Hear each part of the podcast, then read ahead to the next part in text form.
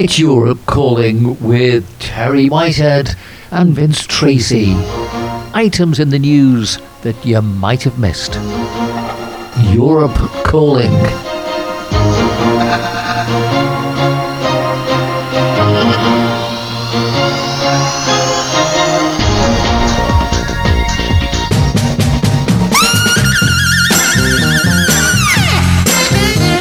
Very good day. Welcome, everybody. It is indeed Europe calling, and our date today is the 16th of February 2023. Put on your wig, woman. We're going out to shake and bang a pop. Hey! I said, put on your wig. Our weather today has been different again. It's been a bit warmer. It's certainly not as cold as it has been over the previous few days. Let's go west for about um, about 30 minutes in the car, and we should find Terry and find out whether it's the same uh, around Alfaz. So a very good day. Welcome to you, Terry. How's your weather?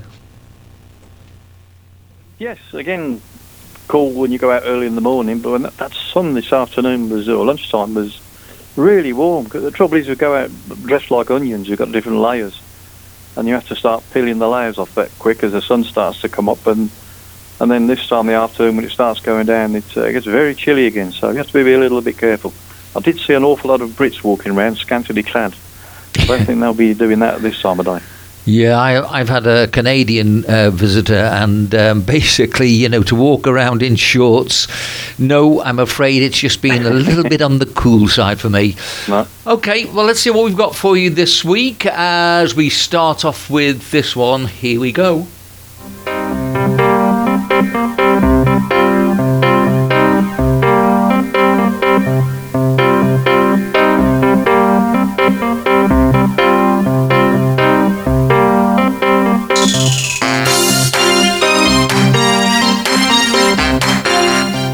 Well, Terry, with uh, the um, incessant onslaught of the similar sort of news, um, I've been looking all over the show trying to find things that um, will give us the chance to have a really good discussion on something that is uh, o- o- worthy of note. And this one was an article I picked up, and it's about the lack of international truck drivers. And it, I'm reading here that it's one of the causes behind the bottleneck in international trade in Europe. Uh, demand will be around 400,000 over the next few years, and in Spain, the required figure is over 15,000. So, uh, from the article I was reading, trucking, as we probably both knew anyway, is a hard and extremely lonely job involving days away from home and nights at unwelcome, uh, ser- uh, unwelcoming service areas or lay-bys. And despite the money that can be made, the younger generations are not tempted. Now, there was a lot more uh, in the first part of the article, and then I went to this particular uh, driver called Lazaro, and he always drives at 90 kilometers per hour for nine to 10 hours a day over six uninterrupted days, and he takes a 45 minute break every four hours.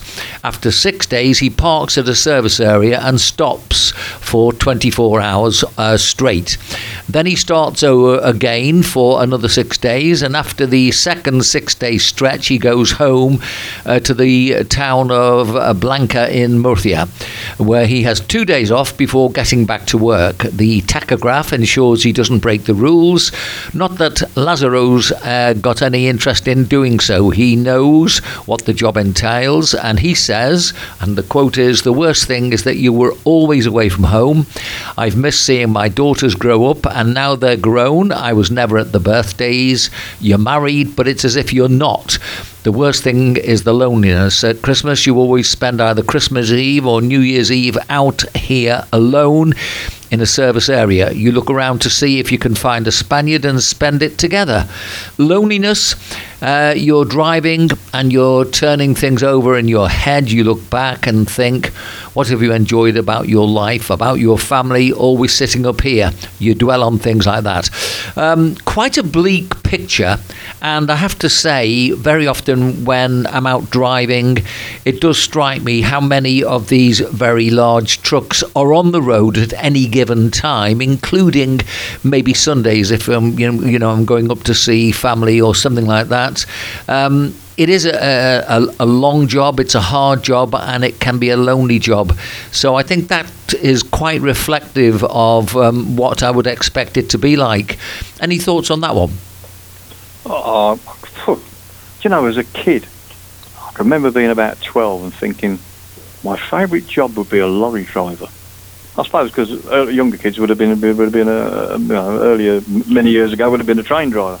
I fancy being a lorry driver. Simple reason being, I just wanted to get out and about and get away from everywhere, and a lorry driver would get me the would get me out and about exactly where I want to be. Of course, as you get older, you realise maybe it's not quite such a good vocation. Um, I typically spend about three hours a day on the road, uh, and a lot of it is on, on boring motorway sections, etc. Um, but what, while you were you were mentioning that, uh, and I'm, I'm I'm fully conversant with the problems of the of the drivers, what has what was coming to mind, um, you don't see that much freight on the railways. Uh, I'll say that because I, I took a trip to La Coruña last weekend. That's seven hours each way on a train, even though it's a 300 kilometre sort of bullet train, but it's still Yeah. seven hours uh, to get there. And uh, La Coruña is probably the furthest away from where I live that you, you can actually travel and still be within Spain. It's right above Portugal in the northwest corner. But I saw very, very, very little freight. Uh, not that you would when you're flying around at 300 kilometres an hour on a, on, a, on a track. But there isn't. So in the States, it's they're enormous. In Canada, massive trains that seem to go on literally for miles, pulling freight around. But you don't see it in Spain, and and that's that. That only just really occurred to me over the weekend. And you mentioning this today. So poor old Lazaro, with his job, and like he says, it's if if you can't you can't say I'm having Christmas off for New Year or whatever. Uh, it was my daughter's birthday. I've got to miss that. Yeah, generally speaking, they can't. It is what it is. There's your job if you start saying you need that day off and this day off, then you're going to lose your job. Presumably, that's what he's saying. Um, difficult, and you would think that they would, in this modern world, um, they would make use of of the railways. I mean, sh- shipping and containers uh, and, and shipping stuff around the world. These enormous super uh, ships that, that carry these appears like thousands of these containers uh, that travel uh, easily, seamlessly between countries. Of course, when you get to dry land, what are you going to do? So um, I'm actually thinking now, wouldn't it be a better idea, uh, like Spain, for instance, to actually dig uh, uh, what was that, canals, Yes. like the, like the Suez Canal, for instance, dig canals in inland towards uh, areas where these ships can actually get further and further inland and cause less disruption when they on the roads because every single container on that ship is, is a lorry to be filled and that lorry's going out on the roads and poor old Lazaro's going to have to drive it. There's, there's got to be an easier way of, of, of, uh, of getting stuff around and of course now everyone's shopping online so everything's on the road. Uh, we don't go out and get it. It comes to us, it rings my doorbell and there it is. Um, so the, the, the amount of traffic on the road must be must surely be increased. So poor old Lazaro is going to have a, have a harder time on his uh, on his travels. And when Yeah. you get to the cities, it, it's bottleneck after bottleneck in, in the cities. Out on the main roads, it's not so bad. I'm, I'm, you never. It's not like England. In England, uh, you, traditionally, you, you, you, can be in traffic jams, and it's nice to have a bit of free run on a motorway. You can be in traffic jams on a motorway quite easily. Now, someone's only got to break down, and then you've got a 20 mile uh, tailback. But here, you very rarely see that because, uh, again, you, you don't see so much traffic on the roads. You don't. I'm thinking, like I say, I'm on the road on average three hours a day, but I don't see that many, as many as I thought I would see lorries. I don't see that many Lazaros around. Um, but surely there are, of course. And, uh, but it, it, it just seems there must be a better way of shifting it. But my thinking, my worry then is leading from what I've just said about not seeing so much transport by train. is in the UK they're bringing the HS2 into, which is the new high-speed line, London to Birmingham, then up to Manchester, and eventually across to Leeds, etc. Um, on the basis that it will liberate the, the, the railways for more more um, industrial traffic, more commercial traffic, more containers, etc.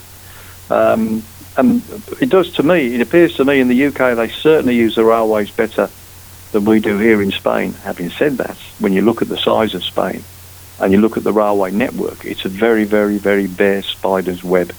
There's not that many lines, uh, presumably, is the reason why. He literally goes from city to city.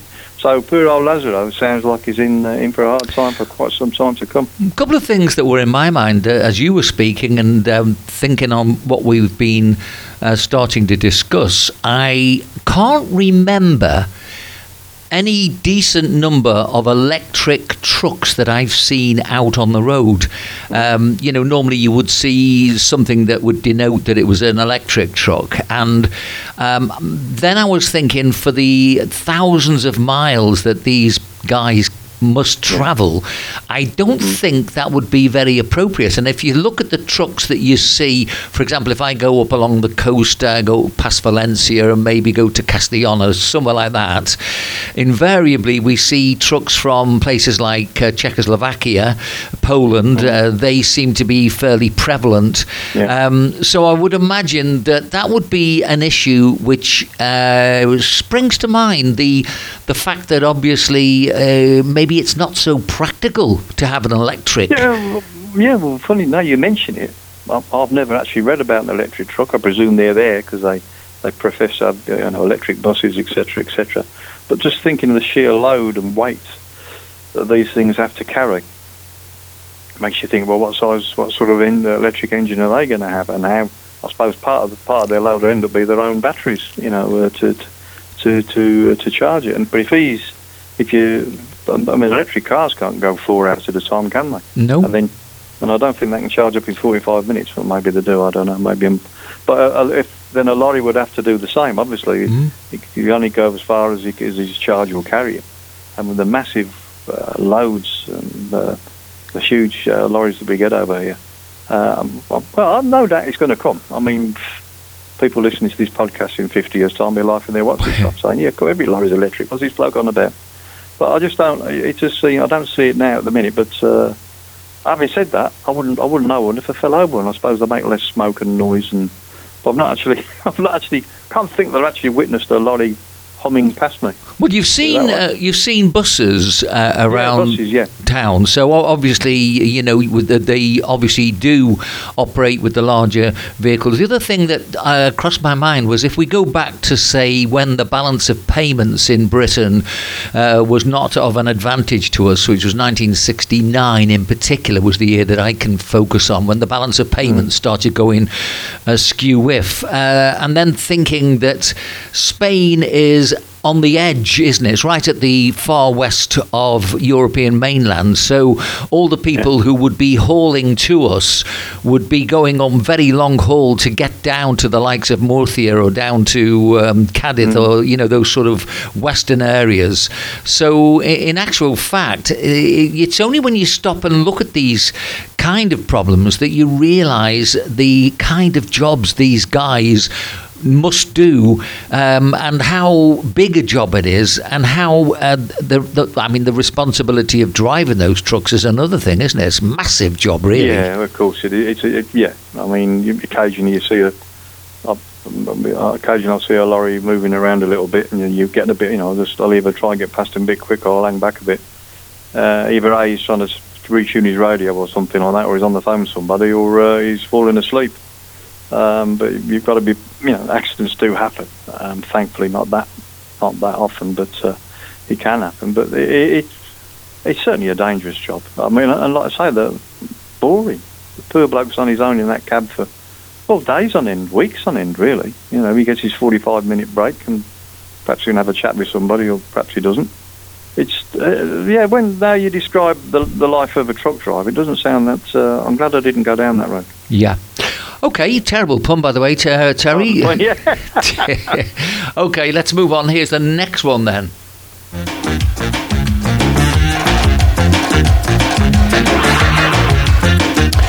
Now, this one is uh, back to the UK. Every evening, when all my days work is through, I call my daddy and ask her what to do.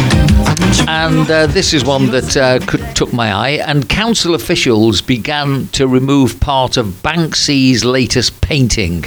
Uh, this was just after it had been unveiled by the artist. The world famous painter confirmed the Valentine's Day artwork, which appeared on the back of a building just off Grosvenor Palace uh, in Margate, sorry, Grosvenor Place in Margate, Kent, as his own in a social media post. And the announcement saw crowds of Banksy fans flock to the seaside town to pose for photos by the painting, which depicts a battered 1950s housewife chucking her male partner into a fridge freezer. Just hours later, contractors moved in and carried away the freezer on health and safety grounds. Videos shared online posts of, of this.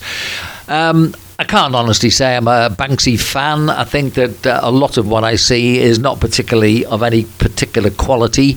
Um, not that I'm anything to write home about as an art critic, but I know what I like and I know what I don't like.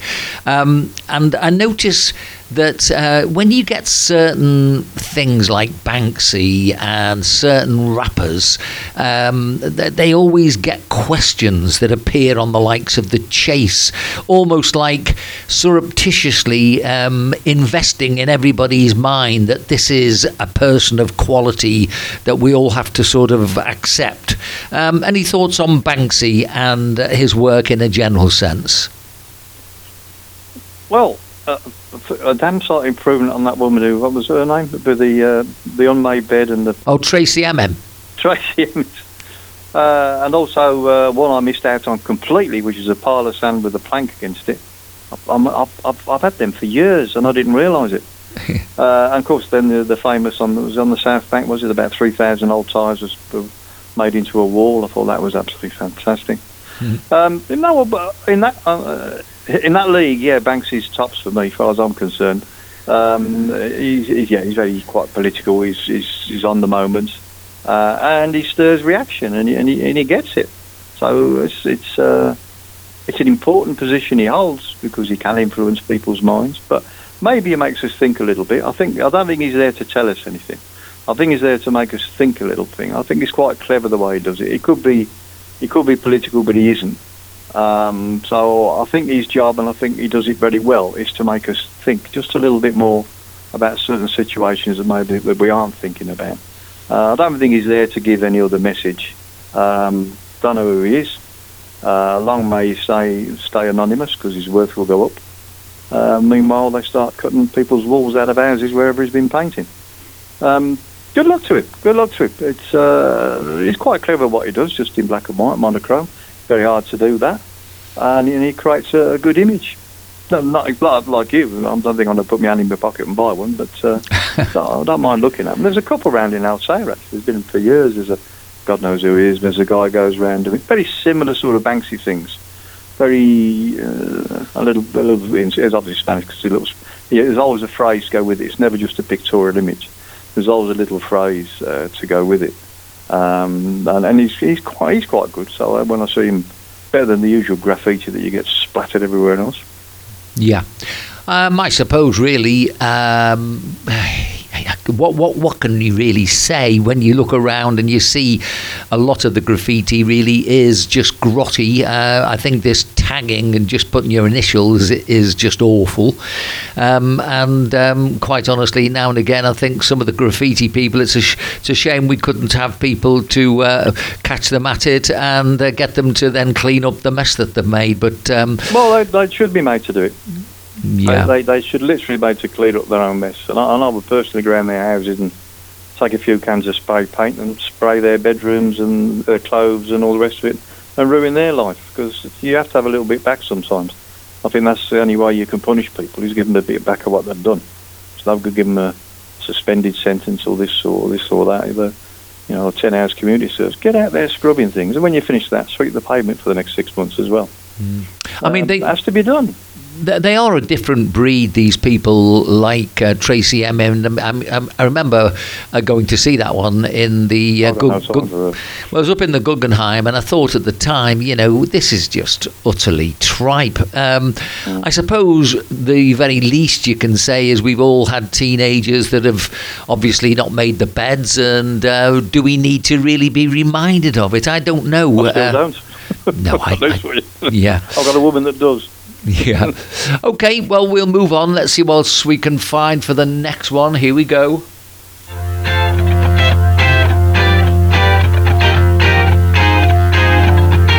Okay, we go to the UK and the NHS.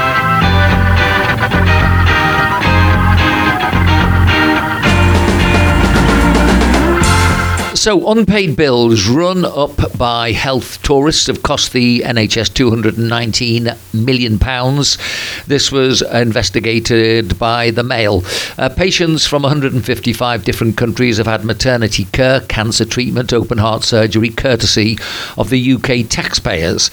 And they owe 138 million to 98 health trusts with a further 80 million pound written off over the past two years. MPs called for an end to the NHS being treated as an international health service when it faces spiralling costs, huge waiting lists, and crippling strike action. Visitors from Nigeria ran up the biggest debts, owing 6.1 million. Indian nationals owe 3.1, Romanians 2.5, Jamaicans 2.2, Americans 2 million. A single patient from Morocco uh, was cited, has dodged a 333,000 bill for in undisclosed treatment, while another one from Sierra Leone didn't pay 294,000. Uh, the highest bills are for maternity services, a total of 19 million, followed by 2.2 million for obstetrics. NHS report warned last August that foreign citizens were travelling to the UK with the specific intent of using NHS maternity services without paying the typical £7,000 fee. The NHS's counter fraud authority said pregnant women were likely to use a false identity or leave the UK soon after giving birth. Data uncovered by the Mail showed that Barts in London is owed 4.3 million for maternity care, 84,000 more than Lewisham and Greenwich, also in the capital. Barts also has one of the highest overall bills from uh, foreign nationals with sorry 13.4 million left unpaid.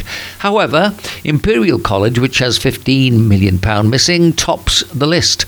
Also in London, Guy's and St Thomas's has lost 8.3 million, and King's College 7.8 million, including 300,000 from a patient from India, 125 from Russians, and 87,000 from Americans. Northern Care Alliance in Greater Manchester has a black hole of 5.6 million.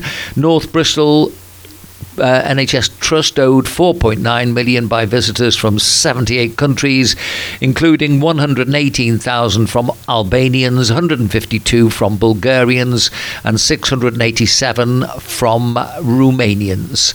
Well, it does really uh, show you that the um, accounting is par excellence, to say the very least. Terry, I mean, this is just uh, about as bad as it could get with inefficiency for me. What do you think? Oh yeah, but people will fall ill. Um, nobody wants to fall ill, uh, but people do fall ill. Having said that, there's an awful lot of medical tourism been happening in Spain over the years. Um, an awful lot of folk have been coming over here to get their operations. Um, why? Hopefully, because the uh, well, to my knowledge and uh, and experience, the medical system here is excellent. Uh, I can phone up now uh, my doctor and, and I'll get an appointment tomorrow morning. I haven't got to wait six weeks like in the UK, so I don't see what the magnet is to get there for that. Um, I would imagine that here in Spain things are a bit different. Um, if you if you haven't uh, if you haven't paid into the into the system, um, you're not allowed anything. Basically, it's it's uh, you don't get any uh, any help at all anywhere. Um, so, um, to pay in the system is quite expensive. Um, if you're self-employed, it's 300 euros a month for a self-employed stamp. As I think in England, it's about 85 pound a month. So it's it's it's over three and a half times more expensive to be self-employed in this country than the UK. Likewise, if you're employing uh, anybody you employ, the employment costs are generally speaking 55% of their wages on top as an average. Uh, all, all the expenses, you know, if, if you're going to give somebody uh, 10,000 euros a month, then you, they're going to cost you 15,000 at the end of the day. So you, a lot of money is contributed by employers here, whereas obviously in the UK it's nowhere near as much, and the governments tend to have to, have to fork up for that from other other sources, from general taxation, I would assume. So here it, it is different, and I don't I don't see the same scale of abuse here in Spain that you're talking about in the UK. So uh, that's fully understandable. It, it's uh, they're not going to you're not going to get around it, are they? It's not going to not going to stop until basically it's all about uh, illegal immigration. Until illegal immigration stops, it's not going to stop. It, anybody, even illegal immigrant, will, will get ill and need and will need treatment. Um, but actually coming to the country to to jump on a, a, a free bandwagon and get free treatment, then that's that's a different animal, of course. But you know, if somebody gets ill, anybody, the tourist comes to Benidorm and uh, falls over, breaks their arm, they have to be attended to. Well, hopefully they've got some private insurance because they're going to have to pay if not. But if they turn up at the state hospital, I feel sure um, that they will treat them, but they will hit them with a bill afterwards. But then again, how are they going to get the money back off them? But uh, no doubt it happens. I mean, when you're looking at the, the sort of figures that are being quoted, it, it has to be uh, accountability of some sort because, um, you know, to, to be able to say, well, say, for example, we, the, they knew £2,000, and, uh, but I'm you're talking about um, 6.1 million on uh, people from Nigeria, I mean, surely there must be some way of a flag, a red flag being raised, and people thinking, hang on, something, uh, we've now got up to 3,000. I mean, 3,000 is a huge amount of money still. Um, but I mean, when we're talking about 6.1 and various other millions in figures, I would imagine that somewhere along the line there has got to be an accountability and, and a dep- department which has got to be starting to look at these things. I mean, this is just ridiculous for me. Well, I mean, if, if you, I use two private hospitals in Benidorm uh, and occasionally the, the National Health System as well. Um, but if, if, if I turn up there and either A, I, if I haven't got a private medical insurance, which I have, or B, a credit card, which I have, you don't get treated. Um, so if somebody turns up, uh, the, the, they're not well, uh, certainly at the private hospitals, they will not be treated because the first thing they're asking for is proof of insurance. No. Credit card. I haven't got one. Out you go. Uh, go and find the, the, the, the public, go down to the public hospital in, in Villajoyosa, which is presumably what they have to do. But I do know that they they they bill everything at the at the public uh, hospitals now. You you you get a bill. Um, you know, if you're in the National Health Hospital here in Spain, eh, when you go there, at the end of your treatment, or they used to, they used to give you a, a bill, in inverted commas, of the treatment you've just had, which is the cost of what you've just had to to uh, not for you to pay, but for you to appreciate what you've just received. Yeah. So I presume those same costs are turned into a proper invoice for people who aren't on the social system, and presumably action is taken against them to try and get the money back off them. But if they've zipped into the country and going to zip back out again, some chance of getting that. It'd be interesting to see what the figures are over here. I'll have to have a look at that. I would imagine if you look at, um, uh, you, you know, the CEOs of these trusts, um, once you've got that sort of thousands of debts, surely um, a trust must have a way of flagging up. We are now operating. I mean, with all the the constraints and what's going on with the NHS and the the strikes and things like that, um, you don't have to be the biggest accountant to see that somebody really should have been spotting these things a lot earlier. But it's, it's, it's the figures you're talking about. Uh, uh, uh, doesn't it's not even a drop in the ocean uh, in comparison to, to other wastage, shall we say? Uh, I, don't think they're even well. What can they do about it, Vince? In the UK, we can't. No one uh, has ever been stopped in the UK saying can you prove to me that you, you A, you've got a British passport, B, you're paying into the system, uh, C, you've got a visa to be here, D, you've got private insurance. It doesn't happen. You are treated. You know, you, you turn up there, there's no ID system, is there, in, in the UK? Hey, that's the Everyone problem turns then. up and says their name's John Smith. But isn't that the I live- problem, I live Terry? one Main Street and treat me. You know, I think this is the big problem. If you've got people turning up and you don't know who they are or where they've come from, um, you, you know, I would have thought the first thing you do is you take the take the passport. And, and then Yep. that doesn't get given back till somebody or some people Fine, are I haven't got a challenged for payment. I've, I've, I've been involved in a, in a in a crash. I haven't got a passport. In the UK, they will be treated. It's a bit different over here. They're they're a bit more colder about it. But in the UK, they will be. You're still going to get treated, and you still will run up a bill. And whether you get that money off them or how you get that money off them is something else. But uh, I don't. Uh, I don't know. It's, it's. I don't think it's in, in comparison to the, the, the big bill that the NHS cost. I think the figures we're looking at is literally chicken feed. I don't really. To, for, I don't think for five minutes they're actually worried about it. What they would be worried about is, is the number of beds being taken up. That, you know, that could be given to more, more worthy cases. But uh, I don't know. I don't know. In the UK, I do not know what they can do about it. I, I do. I know what they do about it here. If you haven't got any money, you're out. Okay, Terry, uh, we'll move on then. Now, you probably will have seen the next one. Uh, what I'm noticing is how quickly it's being swept under the carpet. So um, we'll see if you get the same impression. Here it comes.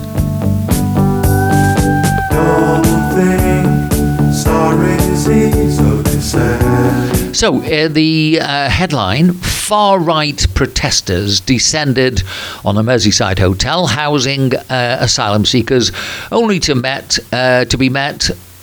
Um, th- this obviously has got uh, grammatical errors, so I'm just trying to make head of sense of it now. Uh, to be met by counter protesters, resulting in chaotic and violent scenes. Sky News, this was, reporting on Saturday, uh, February the 11th, that the Knowsley MP, Sir George Howarth, has said that the demonstration was triggered by an alleged incident on social media. He went on to criticise misinformation that claimed refugees were feather bedded inside. Merseyside police said that two groups of protesters had clashed outside the Suites Hotel in Ribblers Lane, were with the pro migrant group uh, Care4Calais, having gone to the hotel to show support for the for the asylum seekers housed there. Clare Moseley, the founder of refugee charity Care4Calais, said we turned up because we heard that there were going to be some far right people there, and we didn't want people in the hotel to be frightened um, or alone. Uh, but we had no idea just how many people were going to be there. I was very shocked at how violent it got to see these kinds of scenes in Liverpool. It broke my heart.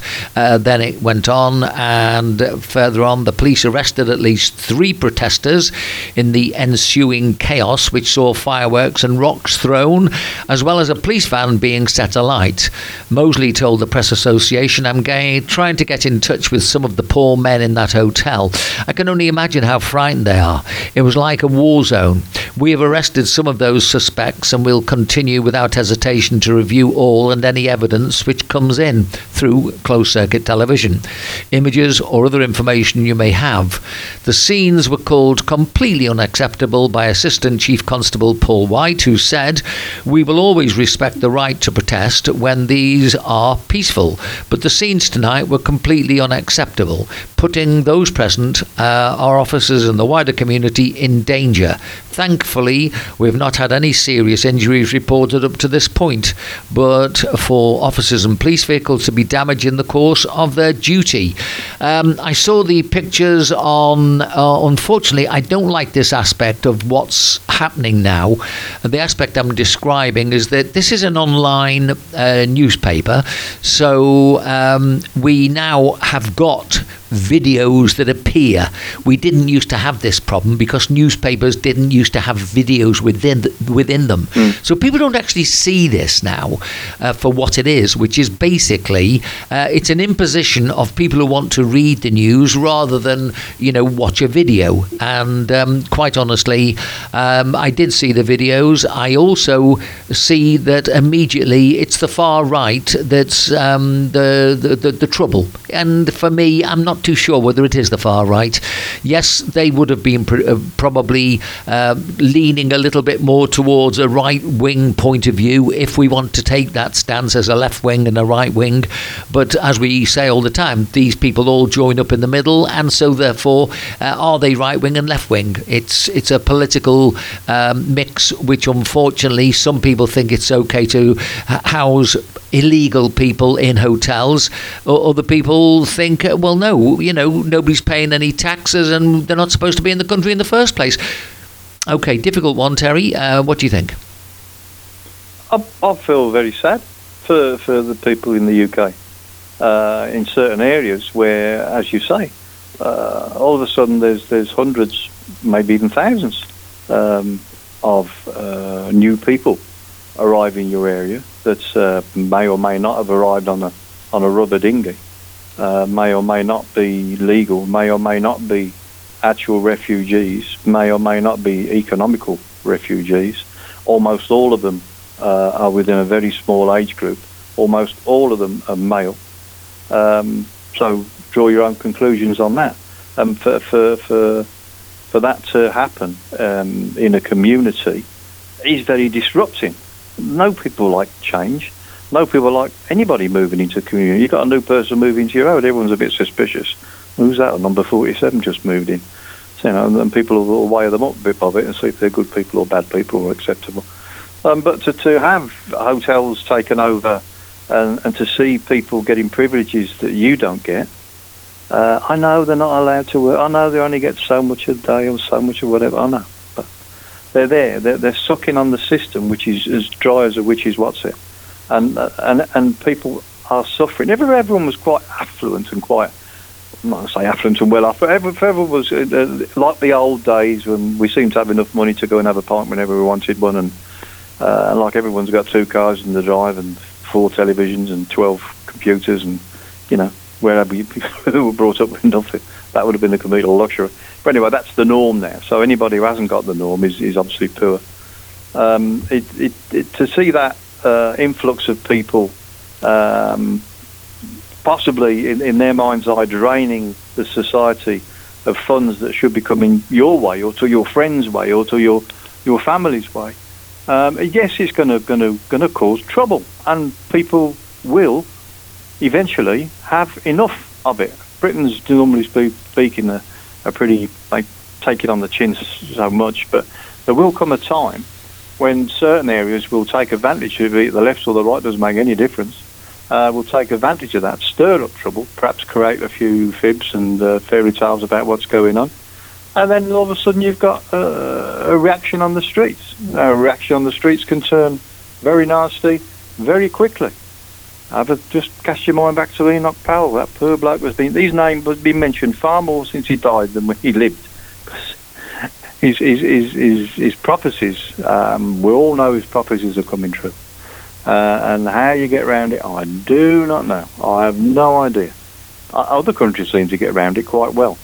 Um, the reason why they, they come to the UK, you've got something like an 85 or 90% chance of being uh, admitted as a refugee, whereas I think in France it's something like 7%.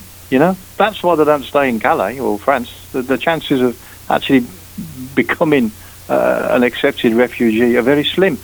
So yes, they want to get over over the, into the UK. Plus, as soon as you get there, uh, you've only got to get halfway. the Royal Navy will bring you in, uh, and from then on, you're fed, watered, clothed, housed. Everything is yours. Um, and to add to the problem, you can't go out and work. So yeah, they're on the streets doing nothing because they're not allowed to go out and work. Terry, So you've you you've see an awful lot of people on the streets, can't you? You, you, you have read Agenda 2030, like like myself, like a lot of other people who haven't bothered to read the the Agenda 2030, which is on every government's website. There is something driving this because you've never. If this had been going on at the time of the Second World War, Britain would not have won that war. Um, Not that anybody particularly wins a war, but in the sense of what happened subsequently, Britain would not have been the winning side uh, for uh, for people to then be able to have the, the life that went on until all this has started happening. you know, If only Hitler knew that he only needed some rubber dinghies and he would have been accepted. hmm, all, well, his, all his all his stormtroopers could have could have turned up on Folkestone and have been brought in and uh, yeah, go on. But if we if we lived in Britain now, I don't think I would be far right. I don't think I would uh, would would ever want to be labelled as far right. But I think I would feel like uh, trying to stop this situation where people are coming in, and obviously at the moment, uh, you know, you don't see the effect on everybody else, but it will happen one day that something is brewing because you don't get this all round the country for no reason. Something is brewing, isn't it?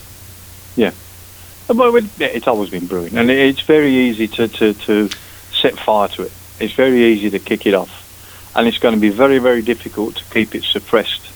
Uh, as much as the government, uh, the moment at least, they're making the right noises, noises that to make it difficult for um, so-called refugees in inverted commas um, to to gain access uh, to the UK.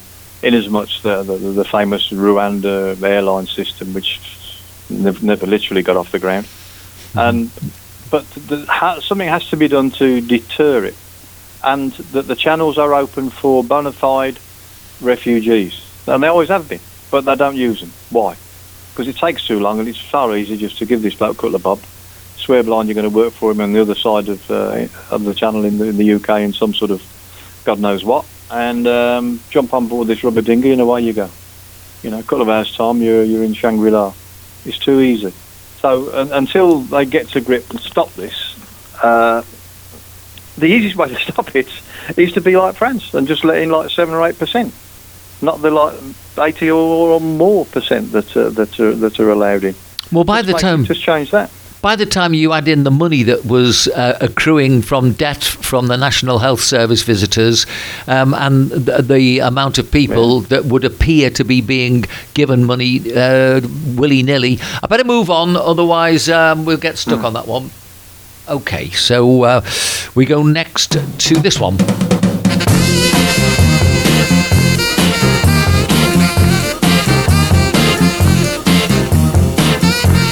Okay, so this was one I spotted uh, about the Archbishop of Canterbury claiming he was threatened with parliamentary action in an attempt to force the same sex marriage into the Church of England. Speaking at a global Anglican Consultative Council meeting in Ghana, Justin Welby also said that many members of the General Synod have dismissed his concerns about recent reforms. The Archbishop's comments came after the Church of England's Legislative Assembly, the General Synod, a Synod, uh, passed a motion to allow the blessing of same sex couples in civil partnerships earlier this month. In his presidential address to the 18th plenary of the ACC, Mr. Welby said that rules about sexuality in the Church of England have been tabled for discussion as a result of growing atheism in the UK. He told those at the meeting held in the Ghanaian capital, Accra, that in the global north, Christian values of community and mutual responsibility have been almost eliminated in favour of individualism. Uh, then, a little later on in the article, the Archbishop also appeared critical of movements towards greater bodily autonomy and assisted suicide. We are a completely different culture in the financially richer world to where we were 30 years ago, he said. We've re- replaced morality and Christian faith with personal control over our bodies. Birth with genetically designed babies is not far away, and death is something that so many believe we have a right to choose in the way and at the time we want. Even my predecessor was uh, but one, George Carey, has spoken strongly in favour of assisted suicide in the Houses of Parliament. In the House of Lords, uh, modern European global North morality is a morality for the wealthy, the powerful, and intellectually well educated. It is a morality that does not believe in human sinfulness and failure. It does not believe in forgiveness. It does not believe in hope. This is where the church struggles. Um, okay, a lot of flannel in that from uh, the Archbishop, and uh, quite honestly, um, very, very fluffy sort of speak in many ways. But, uh, you know, th- this. Um, th- this is where I didn't see any anything at all that would link any comments uh, from that to the head of the, the church, which is supposed to be the king. Any thoughts on whether he should have a, a view on anything? Well, that's the danger, isn't it? He's supposed to be the, the, the leader of the faith uh, in the UK. Uh, he is, uh, and uh, his mum certainly was. Uh, I don't know. He's got very strange views, and more will be revealed, no doubt, as uh, as time goes on. He's, he's matured late in life, shall we say. He had some quite radical views early on in his life, but he's matured into it. I mean, he should be. What is he now? Seventy-five or something? I don't know. Yeah. But um, it's yes, he, he has somebody has to. Um, how are we going to put this? Somebody's got to tackle the problem of religion because it is a problem. Uh, it's always been a problem. Most wars have been caused by a religion, um, mainly because they were the most uh, um, richest people in the world. But now we've got other people, who, Elon Musk, etc., uh, Gates, etc., who are, who are far, far, far richer. Well, no, maybe not, but certainly rich, and uh, they, they, they p- probably cause wars if they wanted to. But the, the, the church, as, as a, as a God fearing organisation, doesn't exist to me in the UK unless you're the, the Islamic faith, for instance. They're very strong. Uh, they have very strong feelings with their faith. Uh, the Jewish faith, very strong feelings, and like yourself in the, in the Roman Catholic world, uh, as folk with very strong feelings. But you, you count yourself in the minority, Vince, in the UK, Yeah. without a shadow of a doubt. Yeah. The the religion in the UK basically is football or social media, and I don't think there's a lot to choose after that. So anybody who can invent a new religion based on football and social media, or even better, the two, is an absolute winner because you're going to get so many people joining your club. And sadly, that's it. It's um, it, it's it's outlived its its usage in the modern world. Um, religion. Terry, let me just bring you back to this article because at the beginning, and it was a lot of information. So, at the beginning, the Archbishop of Canterbury claimed he was threatened with parliamentary action in an attempt to force same sex marriage. So, in other words, in Parliament, there must be a lobby now which can force the Archbishop of Canterbury, um, one of the leading protagonists in the Church of England, uh, to to uh, to sort of go along with something that he knows damn well is not part of what he's supposed to preach to others. I, I can't see that. Uh, Church and state don't mix. It, it's it, you're going back to Thomas a Becket if you're not careful. Yeah, but having said that, he's claiming it. So if he's claiming it, then if it was somebody else claiming it, yes, I would totally agree with you. It- But yeah, you know, I think you're tongue in cheek when you say that, aren't you? Slightly, but maybe Okay. not. maybe Okay. something can. It's well, it's as daft as it- well, no, it can happen. It's, it, churches are being attacked, so it's not. Won't be far. Somebody in uh, swaddling up the arm with his with his sword, and that can start attacking. But if if it, it's in a religion's in a mess, uh, worldwide is in a mess. It's it's been stolen and taken and abused and used. Um, we should all believe in God, whichever your God is. Uh, we should all do that and and use Christianity, for instance, that ma- misaligned word that that makes you think that we're all religious, but we're not. You can be Christian without being religious. It, it's being good to one another. Live and let live. Don't. Why, why have we got to have Russia attacking Ukraine because they want it because he can? Uh, but it's it's it's, it's wrong, uh, and it, it happens because we let it happen. We're all apathetic to it Bef- because we are no longer a God-fearing, certainly in the UK, a God-fearing nation. God-fearing, the God, we go back in the Middle Ages, the, the, the local priest, vicar, father was the top man, and, and God was was the top entity, and, and he would, uh, and, and the, the local vicar would would rain down the wrath of God on anybody who, who, crossed the law, crossed the line, and it worked. God-fearing we were. We were in fear of God. No one's in fear of God anymore, and that's that's very sad. Very, very sad. I mean, But- but they'll always- The they'll- religions are there, but They, they'll always get away with this unless these people who purport to be the archbishops um, actually stand up and say, look, like for example, they, they, were- they were talking last week about uh, changing the Lord's Prayer.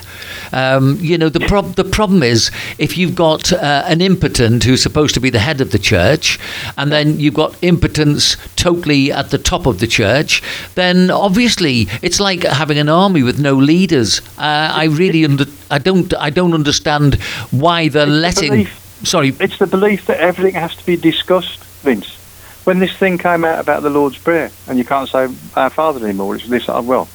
And he came out and said that we, we will discuss this. Well, well, well, hang on. What happened to no? Uh, no. That's it. You know, if, if the child's if the child's being naughty, you uh, no. You don't say, let's discuss this. No. Somebody's got to have the, the cojones in this world to start saying the word no and put an end to wokeness and God knows what else. And what I was listening to this afternoon about the millions, uh, um, all, the, all the, the, the black population, the bulk of the black population in the United States are all due about two million dollars each or something because of repatri- re, uh, not repatriation, what's the word, re- or whatever. Uh, for, for, for, for what was uh, suffered during the, the, the, the slave trade, etc. right. Um, but how far do you go back? You can't keep rewriting history, in, either in religion or anything else. There is a right and there is a wrong. And that is it. It's not up for discussion. That's how we should live. And it, it's the woke society that's, that's killing itself, to be honest with you. Okay, well, look, um, the the the major rules, if you like, are supposed to be made in Parliament. So I'll read something else that I think um, uh, is worth looking at. Whitehall civil servants disguise sparkling wine purchases and five star hotel catering as quote, bookkeeping services and administration as part of £145 million of government debit card spending. Rishi Sunak has been accused of overseeing a scandalous catalogue of waste as it was revealed how officials splurged on alcohol, luxury furnishings, and expensive meals abroad. Opposition MPs said the Labour Party's new report has revealed a culture of lavish spending while the nation suffered in the cost of living crisis. So the ministers and officials eat uh, in high end restaurants, costing up to £115 per head, even when no dignitaries are present. Boris Johnson and his entourage spent £4,445 on dinner at Smith and Wollensky in New York, where a steak main course costs up to £95, despite no foreign dignitaries being present. Liz Truss and her team ate out twice on Remembrance Day in 2021 in Jakarta, costing 1,443, but she failed to pay her respects to the war dead. Um, you see, this goes on and on and on, and it's almost like the um, these people that are elected now, they they run rampant. And it's almost like there's nobody keeping an eye on the the expenditure that they come up with. Vince, it's good to be the king. Uh, quote Mel Brooks. It's always happened and gone on. It will always go on. Don't, don't forget, it wasn't that long ago that the with the uh, the MPs uh, scandal their, their expenses because they never took a wage rise because it didn't look well uh, that, that an MP would take a wage rise. They were told unofficially, just stick whatever you want down as the expenses and we'll, we'll give you the money that way. And that's what they did for donkey's years. Under I don't know how many different administrations. We're not talking left or right here. We're talking the whole bloody lot. It's always gone on. It will always go on. They, they, they will spend the money as they see fit because one reason they can. It's just going to happen. It'll happen under a, under a different guise. The next one will be something else that, that'll rock the papers in, in years to come. That'll blow the water, blow something out of the water. But it, it's it's it goes on, Vince. Well, well, you're right, but again, you see, I'm looking at things in the papers, and once you join the dots up, I mean, you see more than just one thing. At the start of the pandemic, I'm reading now, the Conservative government relaxed rules around taxpayer-funded debit cards. These were first introduced under Tony Blair, allowing them to be used more widely. Um, this was what the report was saying. Key users were allowed to spend up to £20,000 in one go, with an overall monthly spending limit of 100,000. Um, I've just got something coming up on the screen. I'm just going to move that. Um, uh, then. Uh, it, it's almost like uh, these things are deliberately sort of popping up now, you know, so I can't read the, the detail. But uh, one rule for them, and everybody else can go to hell. And uh, this is compounded by failure to correctly categorize payments for controversial things, um, such as uh, alcohol. The report found officials spent £3,158 on catering from the five star Gulf Hotel in Bahrain, but filed it under accounting, auditing, and bookkeeping services. Um, so, really, what my point would be is it's about time, same with the NHS. They got the same sort of audit control that your company and any other people that have got companies would be uh, under the scrutiny of these auditors who come in, look at where the spend has gone, and basically be challenging it. But it's almost like it doesn't exist at governmental level. But it goes on in business things, exactly the same. It, it, it, it happens. In any business, you, you, you need to put something, you, you had an expenditure, you think, oh, that, I can't put that through the books. You find a reason of how to put it through the books. You put it down to something else. It happens. So it's just an extension of the, of the game. Uh, and it is a game. The, you're not, it's not going to happen, this. You're not going to get uh, any country to actually live by its own laws. Okay, well, look, you, you said it's a. There's, there's a limit you have to accept, it that way. Uh, lightening it up for, towards the end of our podcast, having a pint or an ac- alcoholic drink is a fundamental part of the Twickenham experience for the majority. Uh, that much was obvious, despite a Guinness costing £7 and uh, spirits 8.65. The queues for the bars were huge before the last game of the second round of the Six Nations. Tony Newton travelled from Howden in Yorkshire to watch England's clash with Italy, joined by his wife Claire. Our tickets are £134 each. These are the best seats I've ever had at Twickenham. The last thing you want when you've spent so much money to come here is people getting up and down throughout the game. Uh, it uh, obviously uh, makes him quite cross. I've just been to the bar and spent £18 on two beers and a lemonade. It's very expensive, so we'll only have the one drink. It'll last us the whole game. I don't want to miss any of the action. I think some drink more than others, and it's about uh, trying to find a happy medium. Rugby is still much better than football. You don't really get any trouble. Uh, this particular paper, Sports Mail, spotted one couple drinking champagne pre match. And there was even a station for supporters to pour their own pint in the Six Nations title sponsor, uh, Guinness. A Sunday match meant the pace of drinking in the stands wasn't as incessant as it sometimes is for a Saturday evening kickoff, but there were still plenty of fans up and down during the game, as adverts showing alcohol prices were eventually uh, shown on the screens in the Twickenham press box, although that area, un- unusually for journalists, was one of the driest in the whole stadium, livened up by a few drinks and three first half tries, uh, which you know we did talk about the uh, the game earlier. There was plenty of dancing in the stands, etc., etc. Um, but uh, it goes on to say the facilities at Twickenham are terrible for such a big stadium. Wembley is much better. And a comment from one person in Bangladesh.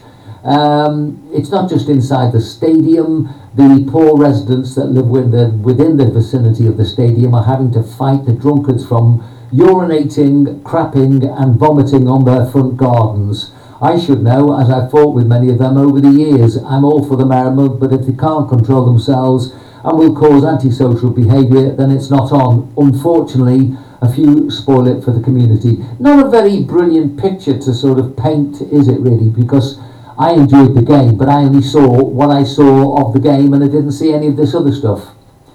At what point, I, missed it, I left the UK in 1974, 75. At what point did you, could you only attend a football match or a rugby match if you're actually blasted out your brain? Uh, wh- wh- when did that actually happen? Because I missed that completely. I used to, if I and have a drink on the way home, which depends if you want to have a drink, if not, maybe I wouldn't want one. But uh, at what point was it that you to get completely stoned out your box before you went to the match? And obviously now, I mean, you wouldn't, you don't even try, with my, when I was young, try and get a drink in the, in, in the ground. You, you miss half the match just trying to get a pint and you're still after getting back.